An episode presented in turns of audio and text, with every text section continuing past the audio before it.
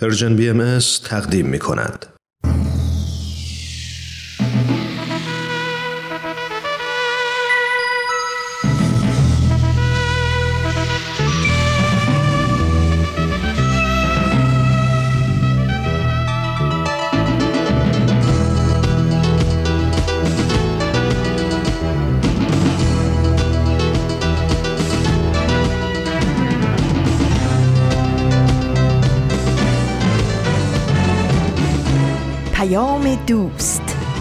برنامه ای برای تفاهم و پیوند دلها.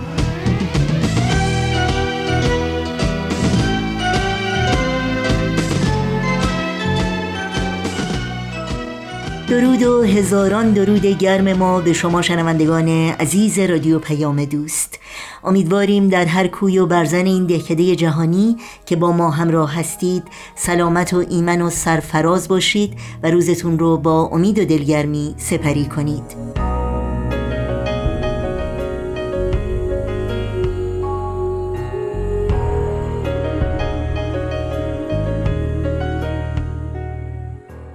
نوشین هستم و همراه با همکارانم میزبان پیام دوست امروز چهارشنبه 28 تیر ماه از تابستان 1402 خورشیدی برابر با 19 ماه ژوئیه از سال 2023 میلادی. برنامه هایی که در طی ساعت پیش رو تقدیم شما می کنیم شامل جهان ایده ها و خبرنگار خواهد بود که امیدواریم همراه باشید. نظرها و پیشنهادها و پرسشهای خودتون رو هم با ما در میون بگذارید و از این طریق با ما در تهیه برنامه های دلخواهتون همکاری کنید. و در صفحه تارنمای ما persianbahaimedia.org اطلاعات کامل راه های تماس با ما و اطلاعات برنامه ها و همچنین پادکست های مورد علاقتون رو جستجو کنید. و فراموش نکنید که اگر تا به حال خبرنامه ما رو دریافت نکردید در صفحه نخست وبسایت ما در قسمت ثبت نام در خبرنامه ایمیل آدرس خودتون رو وارد بکنید تا اول هر ماه در جریان تازه ترین های این رسانه قرار بگیرید. این صدا صدای رادیو پیام دوست. از شما شنوندگان عزیز دعوت می کنم با برنامه های امروز با ما همراه باشید. سرآغاز برنامه های امروز رادیو پیام دوست برنامه جهان ایده هاست و فرصت خوبی برای شنیدن و الهام گرفتن از ایده های خلاق و سازنده. جهان ایده ها آیا کشورها می توانند فقط به فکر خود باشند و در این حال پیشرفت کنند؟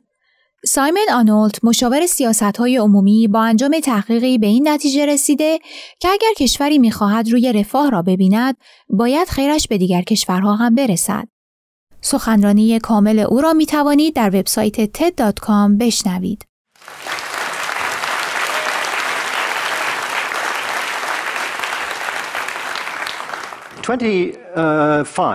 سال 2005 تحقیقی رو شروع کردم به اسم شاخص برند ملل.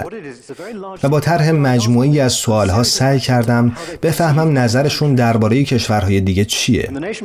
شاخص برند ملل حالا بعد از چند سال به بانک اطلاعاتی خیلی خیلی بزرگتری تبدیل شده. چیزی بالغ بر 200 بیلیون علائم داده‌ای درباره اینکه مردم عادی راجع به کشورهای دیگه چه فکری می‌کنند و چرا. چرا این کارو کردم؟ خب برای اینکه دولت هایی که براشون کار می‌کنم خیلی خیلی مشتاقن بدونن وجهه اونها در جهان چطوره. اونها فهمیدن که بقا و رشد کشورها تو جهان به شدت وابسته به شهرت اونهاست. اگه کشوری تصویر خوب و مثبتی در جهان داشته باشه، مثل تصویری که آلمان، سوئد یا سوئیس دارن، همه چیز آسون و ارزون میشه. توریست های بیشتری میان، سرمایه گذاری بیشتری میان، محصولات شما به قیمت بهتری فروش میرن. برعکس اگه تصویر منفی داشته باشید همه چیز سخت و گرون میشه. بنابراین دولت ها به تصویر کشورشون خیلی اهمیت میدن. برای اینکه در میزان درآمد اونها تاثیر زیادی داره و درآمد بیشتر همون چیزیه که به مردمشون وعده دادن. بالاخره چند سال پیش با خودم فکر کردم یه وقتی بذارم و با اون بانک اطلاعاتی قولپیکر صحبت کنم و بپرسم چرا ملت ها کشوری رو به دیگری ترجیح میدن. از جوابی که بانک اطلاعاتی به من داد کاملا متعجب شدم. جواب این بود. ما اون کشورهایی رو ترجیح میدیم که خوب باشن. ما ضرورتا کشوری رو تحسین نمی کنیم به این خاطر که ثروتمند زور داره موفق مدرن یا چون تکنولوژی پیشرفته ای داره. ما بیشتر کشورهایی رو تحسین می کنیم که خوبن. منظورم از خوب بودن چیه؟ منظور کشورهایی که چیزی رو به دنیایی که توش زندگی می کنیم عرضه می کنن کشورهایی که در واقع دنیا رو امنتر یا بهتر یا ثروتمندتر و عادلانه تر می‌کنن. اونها کشورهایی هستن که ما دوست داریم. این کشف خیلی مهمیه. متوجهید که چی می‌خوام بگم. برای اینکه این کشف ناممکن رو ممکن می‌کنه. حالا می‌تونم به هر دولتی بگم و اغلبم میگم که اگه می‌خواید موفق باشید باید خوبی کنید. اگه می‌خواید محصولات بیشتری بفروشید اگه می‌خواید سرمایه بیشتری جلب کنید اگه می‌خواید قدرت رقابت بیشتری داشته باشید باید خوشرفتار باشید. برای اینکه مردم فقط به همین دلیل به شما احترام می‌ذارن و با شما تجارت می‌کنن. و بنابراین هرچه بیشتر همکاری کنید قدرت رقابتتون هم بیشتر میشه. این کشف بسیار مهمیه.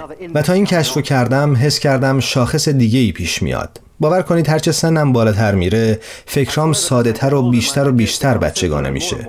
این یکی رو شاخص کشور خوب میگن.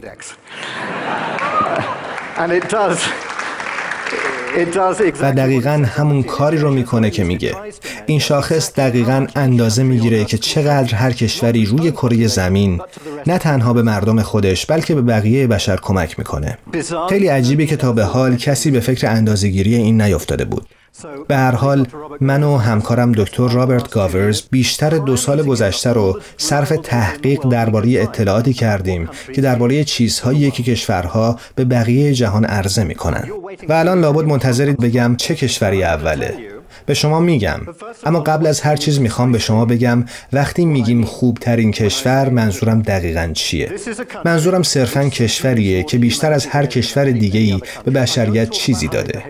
من درباره رفتار اونها در داخل کشورشون حرف نمی‌زنم چون اون یه جای دیگه اندازه گیری میشه. و برنده ما ایرلنده.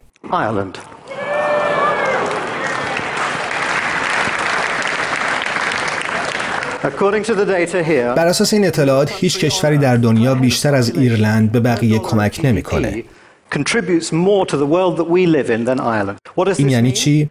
یعنی اینکه هر شب قبل از اینکه به خواب بریم آخرین فکر ما باید این باشه. خدا رو شکر که ایرلند هست.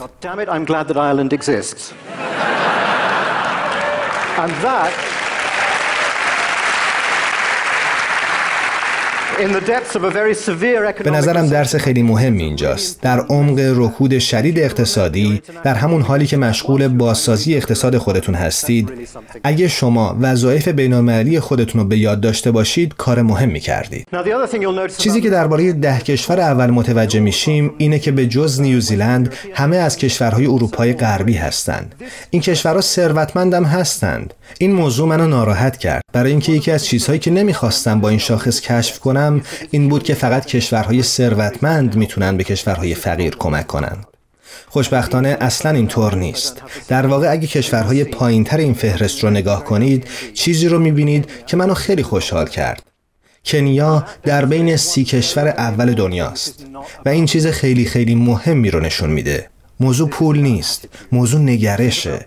موضوع فرهنگه. موضوع حکومت و مردمی که به بقیه دنیا اهمیت میدن. و این دیدگاه و شهامت رو دارند که به جای فقط خود رو دیدن بقیه رو هم ببینن. در نهایت به نظر من این همون چیزیه که تغییر ایجاد می‌کنه. اون کلمه خوب و کشفی که پشتشه زندگی منو تغییر داده. فکر می کنم که اونا بتونن زندگی شما رو هم تغییر بدن. و فکر می کنم می‌تونیم از اون برای تغییر نحوه رفتار سیاستمداران و کمپانی ها استفاده کنیم و در این مسیر جهان رو تغییر بدیم. از وقتی که درباره این چیزها فکر کردم درباره کشور خودم جور دیگه ای فکر می کنم قبلا فکر می کردم می خوام در کشوری شاد زندگی کنم. اما متوجه شدم که این کافی نیست. نمی‌خوام تو کشوری ثروتمند زندگی کنم. نمی‌خوام تو کشوری با رشد اقتصادی بالا زندگی کنم. می‌خوام در یک کشور خوب زندگی کنم. و خیلی خیلی امیدوارم که شما هم همینو بخواید. ممنون.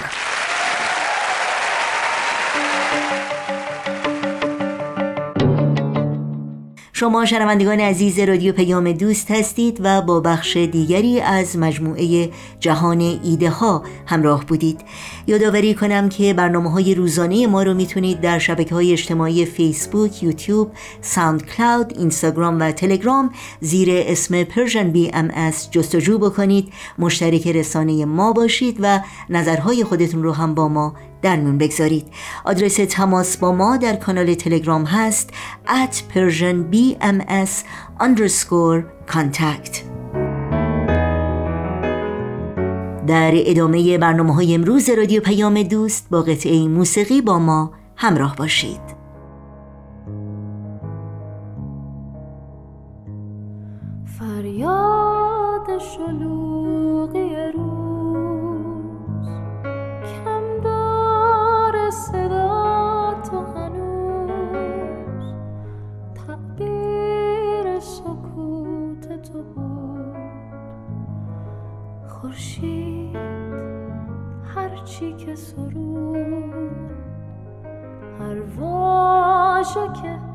از تو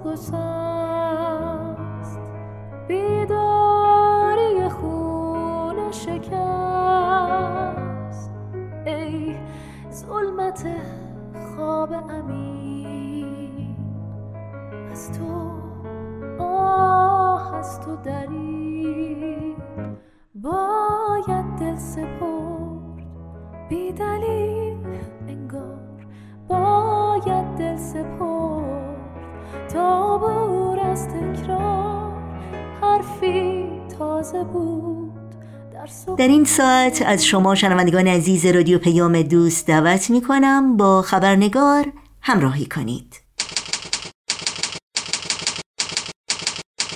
خبرنگار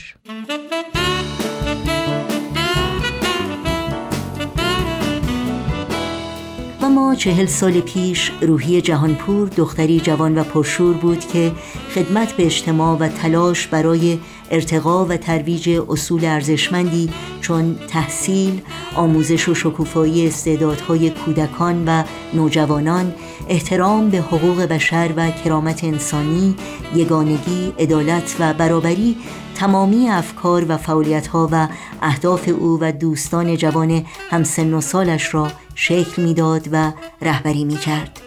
تا اینکه با آغاز انقلاب اسلامی همه چیز تغییر کرد و آرامش و توازن و شور و نشور زندگی عادی و پرمشغله او و دوستانش کاملا از هم پاشید وقایعی که بعد از آن رخ داد حتی در قریبترین و شگفتآمیزترین تصورات او هم نمی گنجید. روحی جهانپور نه تنها خود یکی از قهرمانان داستان ماست بلکه شاهد عینی بینظیری است از وقایع تاریخی جانسوز اما قهرمانانه زنان شجاع و دختران دلیر و آزادهی که چهل سال پیش به دست مقامات جمهوری اسلامی بازداشت زندان و شکنجه شدند تا آنان را مجبور به ترک اعتقاداتشان کنند. اما آنان تا پای جان بر باورهای قلبی و آرمانهای خود پایداری کردند. و عاقبت در میدان چوگان شیراز یک به یک و در مقابل چشمان یکدیگر به دار آویخته شدند. نوشین آگاهی هستم به شما دوستان و دوستداران عزیز خبرنگار. در هر کجا که با ما همراه هستید خوش آمد میگم و برنامه این چهار شنبه رو تقدیم می‌کنم. خانم روحی جهانپور مؤسس و مدیر یک مدرسه منتصری در ایالت آلاباما در آمریکا هستند. ایشان یکی از شاهدان عینی ایران تریبونال و یا دادگاه مردمی بین المللی بودند. در دهه های گذشته بیش از 300 مصاحبه با رسانه های انگلیسی زبان و فارسی زبان داشتند و به بیش از سی کشور سفر کردند تا روایت آنچه که بر ایشان و ده بانوی بهایی که چهل سال پیش در شهر شیراز بدار آویخته شدند را برای هزاران نفر بازگو کنند و امروز خانم روحی جهانپور میهمان خبرنگار هستند و با ما در مورد همین داستان گفتگو می کنند از شما دعوت می کنم همراه باشید.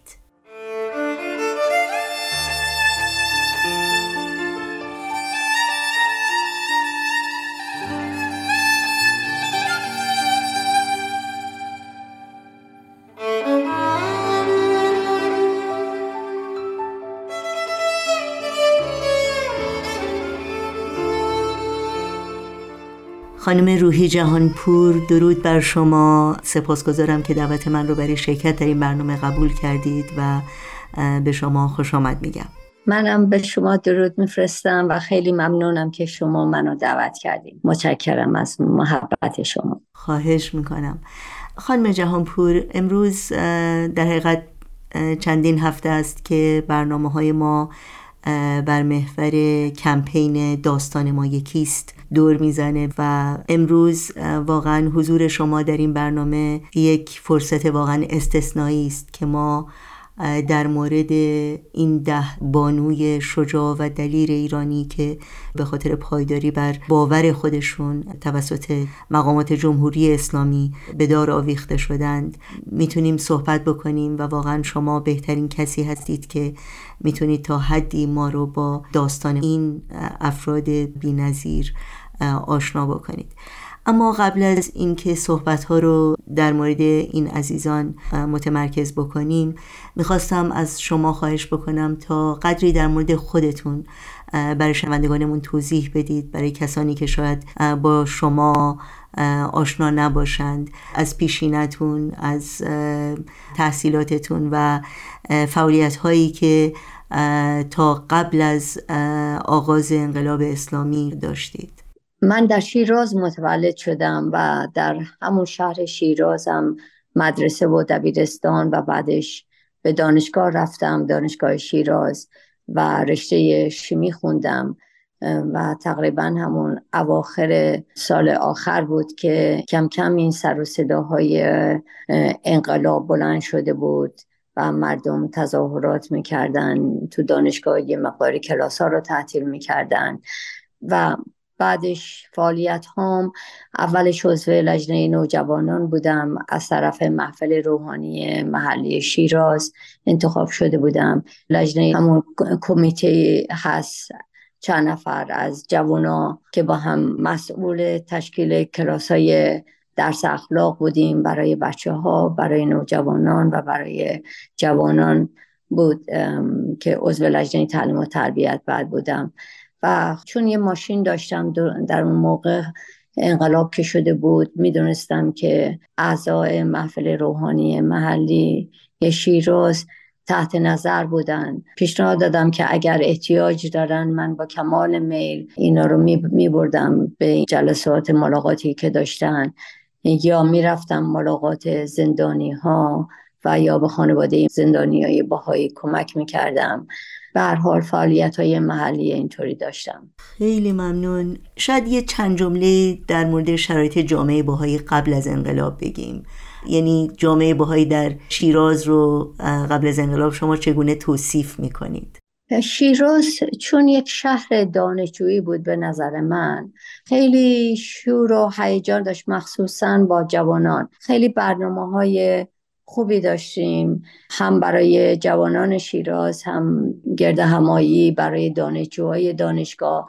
و چون دانشجوها از نقاط مختلف ایران می اومدن برای دانشگاه شیراز این کمیته هایی هم که داشتیم اینها آباده بودن برای هر نوع خدمتی. مثلا این دانشجوی دانشگاه می شدن معلم کلاس های درس اخلاق یا برنامه های دیگر که بود که کمکی به جامعه باشه خدمتی به جامعه باشه شرکت می‌کردن. و اینکه با هم بودیم همدیگر رو به اصطلاح حمایت و پشتیبانی بود. برای همدیگه چون به جای اینکه این استعداد و این انرژی جای دیگری هدر بشه به اصطلاح ما استفاده می‌کردن برای خدمت به همدیگه و خدمت به بشر.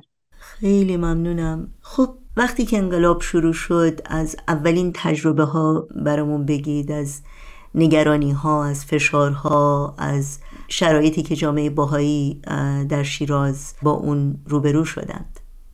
در سال 1979 که انقلاب اسلامی شروع شد این تزیقات ظلم و ستم به باهایی هم از همون اول انقلاب شروع شد. من یادم میاد که یک روز صبح خیلی زود حدود شاید چهار پنج صبح یک مرتبه تلفن شد به منزل ما و باهایی هم دیگر رو خبر می‌کردن که ریختن از چهار نقطه شهر از همه طرف.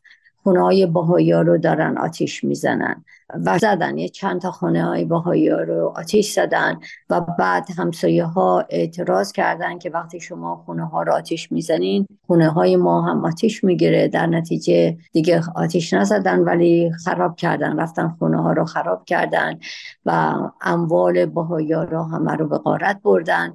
البته تعداد این افرادی که این کارا رو می‌کردن زیاد نبود به خاطر که بیشتر جامعه ایرانی حقیقتا از این کار بسیار متاثر بودن و ناراحت بودن که چرا به این باهایی اینا دارن حمله می‌کنن و اموالشون دارن به قارت می‌برن. این تا شب این برنامه ادامه داشت. بعد اینا رفتن گلستان جاوید شیراز. میگیم گلستان جاوید ولی قبرستان باهایی ها و خود باهایی ها قبرستان جداگانه داشتن. رفتن خراب کردن. اولش البته یه شب رفتن چند تا از این قبرا رو شکستن سنگ قبرا رو و حتی شنیدیم که چند تا از این مرده ها رو هرچی باقی ماندهشون بود کشیده بودن بیرون از توی قبرا. و چند تا تابوت هایی که اونجا بوده سوزونده بودن. یه مدت بعد رفتن البته کاملا اون قبرستون باهایی ها گلستان جاوید که میگیم خراب کردن کاملا. و یکی دیگه از واقعا ظلمایی که به جامعه باهایی نه تنها شیراز به جامعه باهایی دنیا شد. یکی از اماکن متبرکه بسیار مهمی و تاریخی برای جامعه باهایی منزل حضرت باب بود مبشر دیانت بهایی که رفتن اول طبقه بالای خانه رو خراب کردن و بعدها رفتن تمام منزل رو خراب کردند. و بعد شروع کردن بهایی رو از کار اخراج کردن بچه های بهایی رو از مدرسه بیرون کردن اموال بهایی رو مصادره کردن به هر حال این تضییقات ادامه داشت تا شروع کردن به دستگیری باهایا اول اعضای همون محفل محلی شیراز رو گرفتن چند نفری از اونها رو و یا کسانی که در شهر شیراز سرشناس بودن در جامعه باهایی و بعدا کم کم کم کم شروع کردن حتی افراد دیگری رو گرفتن از جمله خود منو گرفتن. و دیگه تا سال 1982 که شروع کردن دست دست گرفتن. یعنی منظورم اینه که مثلا یک شب در اکتبر 1982 اینا رفتن حداقل 90 تا 100 تا خانه باهایی رو اون شب اونا رفتن و هر کسی که اون شب خونه بود اینا دستگیر کردن. بعد یک ماه بعد توی نوامبر 1982 دو مرتبه اینا رفتن. به تعداد زیادی از خانه های باهایی حمله کردن. و باز تعداد زیادی از باهایی ها رو دستگیر کردن اون شب. و حقیقتا داشتن این کار رو ادامه می‌دادن که مرتب برن منزل تعداد زیادی از باهایی ها و تعداد زیادی رو دستگیر کنن. ولی که یک شور و هیجان و قوقایی در شهر شیراز ایجاد شده بود. مجددا بگم که این مردم عادی جامعه شیراز خیلی معترض بودن خیلی ناراحت بودن از اینکه چرا این رفتار رو اینا باباهایی دارن؟ ما دوستانی داشتیم همسایه هایی داشتیم که میمدن و می‌گفتن که خوشحال نیستن و از این کار حتی شرمنده هستن. و حتی من یادم میاد یک داستانی که من و دوستم شیرین داروند یه روز توی یک مغازه بودیم و توی این اکتبر 1982 که گروهی رو گرفته بودن من و شیرین هنوز دستگیر نشده بودیم. من و شیرین توی نوامبر 1982 گرفتار شدیم. در نتیجه توی مغازه این دوتا دوست وقتی وارد شدن صحبت باهایی ها بود که باهایی ها رو گرفتن و یکی از این خانوما بلا فاصله گفت که من یکی از اینا رو می‌شناسم دکتر افنان که ایشون دکتر مادر من بودن و چقدر ایشون دکتر خوبی بودن. ما دکتر دیگه ای نداشتیم در شیراز به این خوبی. ایشون حتی تا هر شب تا دیر موقع میشستن و این تمام مریضا رو می‌دیدن و بعد می‌رفتن منزل و الان که ایشون رو گرفتن و زندان کردن چرا باید این کارو بکنن؟ و اینجا باید ذکری بکنم که جناب دکتر رفرانم یکی از افرادی بودن که بعدا ایشون رو کشتن در زندان. منظورم اینه که به خاطر این اعتراضاتی که جامعه معمولی ایران می‌کردن دیگه نرفتن حمله شدید بکنن که مثلا به تعداد زیادی از خانواده های بهایی برن و دستگیر کنن. می‌کردن ولی تعداد خیلی کم مثلا یکی دوتا اینطوری. خیلی ممنون. وقتی شما میگید اینا من متوجه هستم که افرادی از مقامات جمهوری اسلامی از نهادهای جمهوری اسلامی ولی آیا دقیقا می‌دونید این افراد از چه گروهی بودند و از چه نهادی بودند؟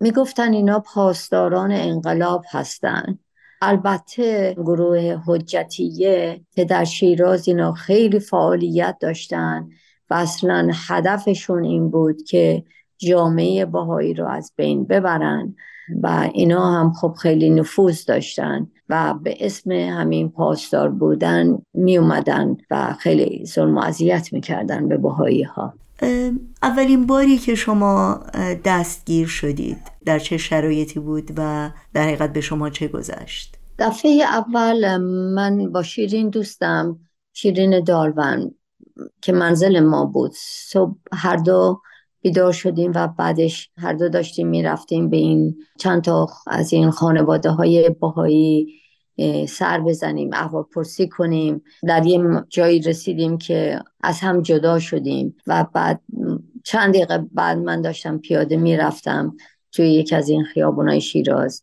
دیدم یه نفر از پشت صدام زد تا رومو برگردوندم. دیدم این شخص لباس شخصی تنش بود و به اصطلاح یکی از این کاپشنا تنش بود. این کاپشنش رو باز کرد و یک تفنگ دستی اسلحه دستی توی جیبش بود. اینو به من نشون داد و کارتش که به اصطلاح کارت پاسداریش بود گفت تکون نخور هیچ عکس عملی نشون نده با من بیا.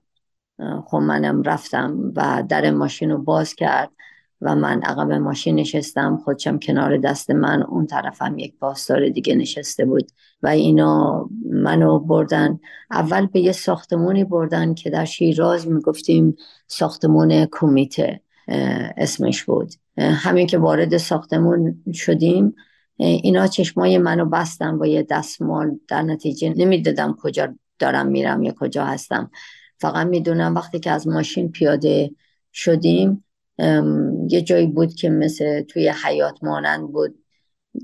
متوجه شدم مثل درخت بود. بهم گفت همینجا وایسا. وایسادم و مدت طولانی مدت طولانی فقط سر و صدا میشنیدم که حقیقتا فکر کردم خب اینا دیگه تصمیم گرفتن چشمامم که بسته است به درختم هستم که پشتم به درخته. حتما اینا دیگه می‌خوان منو بکشن اعدام کنن.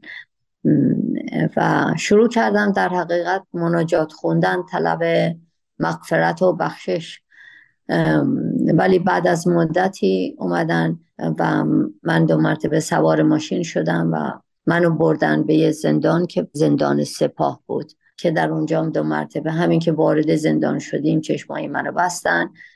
و نشستم اسم و مشخصات و اینا به اصطلاح پرونده برام تشکیل دادن و بعد در یک از سلولا رو باز کردن.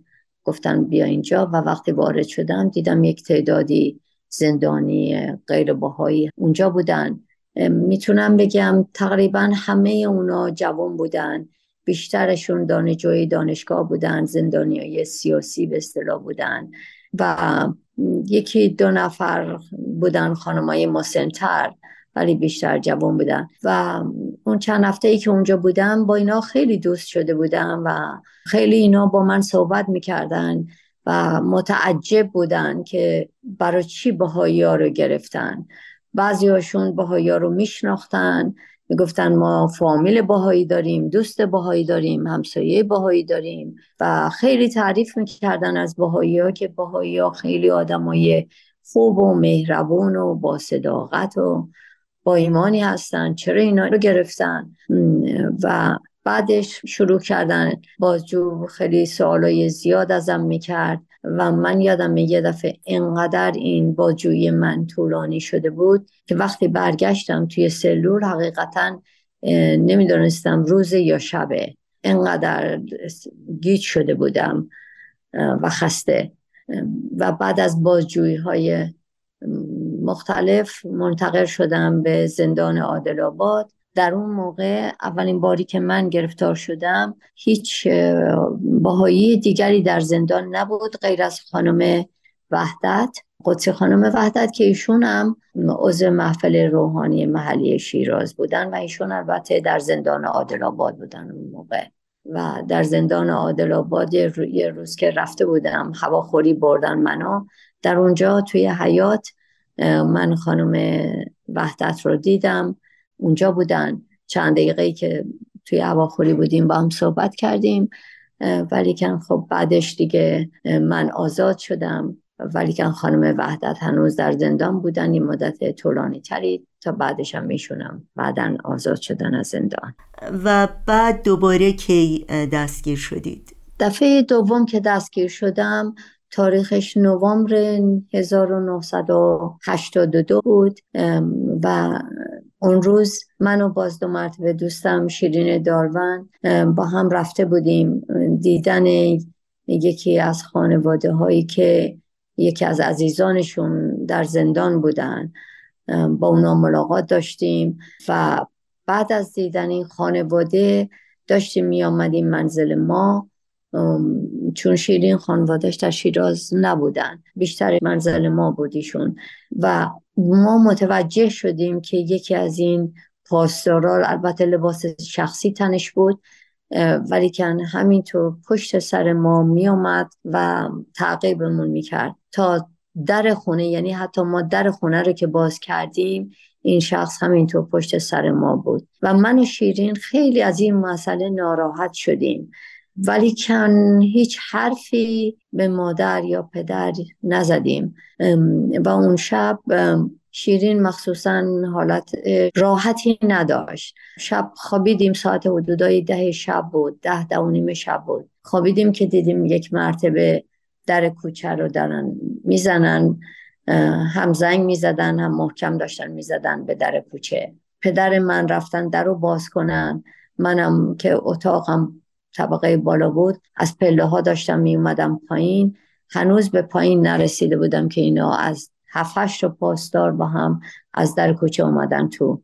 به محضی که اومدن تو یکی از اینا صدا کرد روحی. گفتم بله. گفت همینجا وایسا. وایسادم و بعد گفت بیا برو توی این اتاق. منو کرد توی این اتاق و پدر من توی اتاق دیگه مادرم یه اتاق خواهرم یه اتاق و شیرینم یکی از این اتاقای طبقه بالا که بود. بعدا فهمیدم که سوالاتی که از من کردن از همه همون سوالاتو کردن که مطمئن بشن اسم چیه باهایی هستی دین چیه باهایی هستی. همه ما البته جواب دادیم باهایی هستیم. حاضری تبری کنی. همه ما البته جواب دادیم نه ما تبری نمی کنیم یعنی انکار عقیده بکنیم. گفتیم نه نمی کنیم و بعد سوالات دیگه که اونایی که الان تو خونه هستن اسمشون چیه؟ هر سوالات شخصی. و بعد شروع کردن تمام کتابای باهایی رو که ما داشتیم اینا رو جمع آوری کردن. و حتی کتاب قرآن رو ما توی خونه داشتیم. حتی کتاب قرآن رو برداشتن. که پدر من برگشتن گفتن این که کتاب قرآنه و پاسدار جواب داد که شما اعتقاد ندارین. پدرم جواب دادن البته که ما اعتقاد داریم. و یک لبخند تمسخرآمیزی این پاسدار زد و برگشت به من گفت که تو باید با ما بیای بریم. میریم ما تو زندان چند تا سوال می‌کنیم و برمیگردی. که البته من می‌دونستم که اینا بی خود میگن برگشتنی اون شب در کار نیست. رفتم که توی اتاقم یه مقداری لوازمی که احتیاج داشتم برای زندان مثل مسواک خمیدندون یه بلوز شلواری چیزی جمعآوری کردم که برم زندان. بعد اون اتاقی که شیرین داروان توش بود در اتاق باز کرد از لای در به من نگاه کرد و گفت روحی به من گفتن برم زندان باهاشون. گفتم به منم همینطور. بعد دیدم یک لب خندی زد خوشحال شد از اینکه تنها نیست و به منم گفتن که برم زندان با, با اونا. و شیرینم یه مقداری چیزایی از خواهرم راستش قرض کرد و گرفت و با هم دیگه اومدیم که از در بریم بیرون. مادر من شروع کردن که این گفتن می‌خوام حتما من یه مناجات برای بچه ها بخونم قبل از که از خونه برم بیرون. البته قبل از که شروع به مناجات بخونن مامانم خیلی خیلی التماس خواهش کردن از اینا که شما دختر منو دارین می‌برین ولی این شیرین مهمان منزل ماست و این شیرین رو نبرین. خواهش می‌کنم این شیرین مهمان ماست و نبرین این شیرین رو. ولی جوابشون این بود که اسم شیرینم توی لیست هست و باید با ما بیاد. بعد مادرم که می‌خواستن این مناجات رو بخونن اینا اولش گفتن نه مادرم هم پشتشون رو زدن به در کوچه و گفتن که من به هیچ وجه نمی‌ذارم که شما این دو نفر رو از این خونه ببرین. مگر که این مناجات حفظ و سیانت رو من برای این بچه ها بخونم و بالاخره اینا گفتن باشه بخون. اولش که مامانم این مناجات رو شروع کردن خوندن اینا شروع کردن به مسخره کردن و نگاه همدیگه لبخند تمسخرآمیز زدن. ولی تدریجا ساکت شدن به طوری که وقتی که مامانم مناجات رو تموم کردن یک سکوت مطلقی ایجاد شده بود و یک روحانیتی بود. که هیچ کسی این سکوت انگار که نمی‌خواست بشکنه. ولی بالاخره یکی از پاسدارا گفت بریم. وقتی رفتن هست که بریم.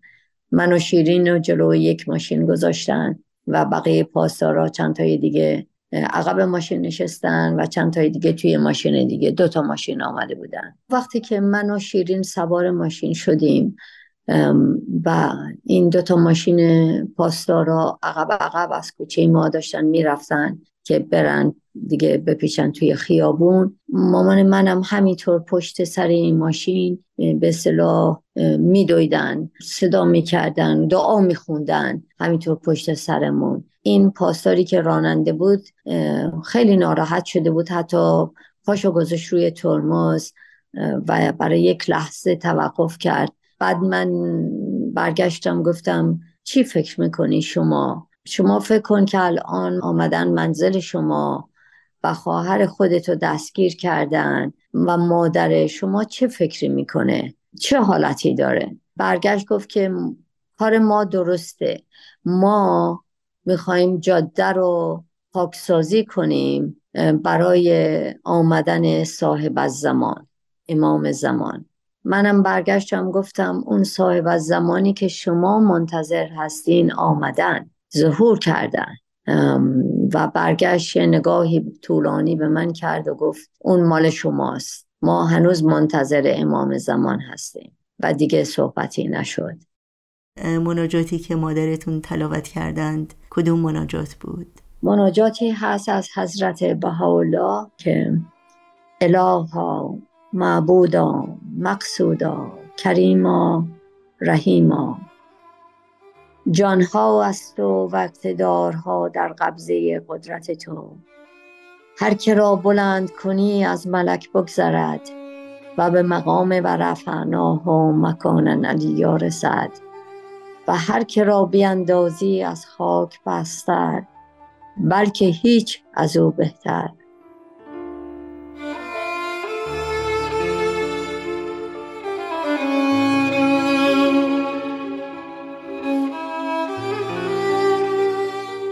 این یک مناجات طولانی هست ولی که مادرم تا آخر مناجات و با یک صوت بسیار ملی و زیبای خوندن.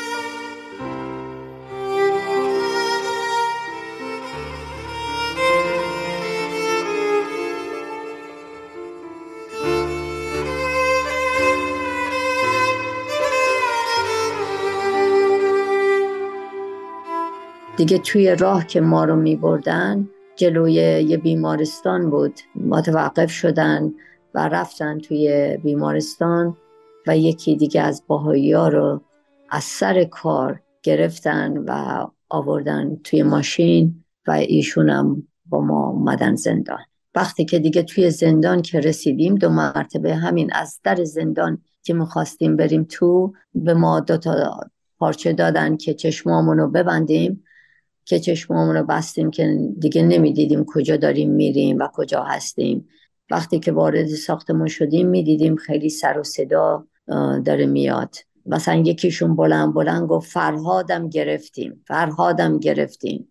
یا یکی دیگه از این خانمای باهایی متوجه شدیم که نزدیکی ما نشسته بود که اسمشو میپرسیدن و ایشون اسمشو داشت می‌گفت و مشخصات و اینا. که فهمیدیم که یه تعداد دیگه از باهایارم اون شب باز گرفتن. فقط من و شیرین تنها نبودیم. بعد از اینکه این پرونده رو درست کردن برای من و شیرین دیگه ما رو بردن توی سلولمون و همین که در سلول رو باز کردن سکا خانم اشراقی آمدن ما رو خوش آمد گفتن و گفتن بیاین بیاین بقیه چند نفر دیگرم که گرفتن امشب اونجا هستن.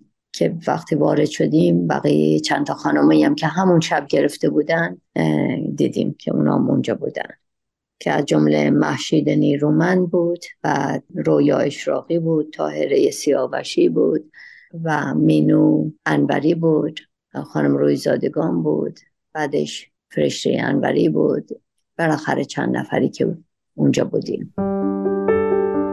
همراهان عزیز خبرنگار متاسفانه به علت کمبود وقت باید از شما دعوت بکنم تا ادامه گفتگوی ما رو با خانم روحی جهانپور در خبرنگار هفته آینده همین روز و همین ساعت دنبال کنید.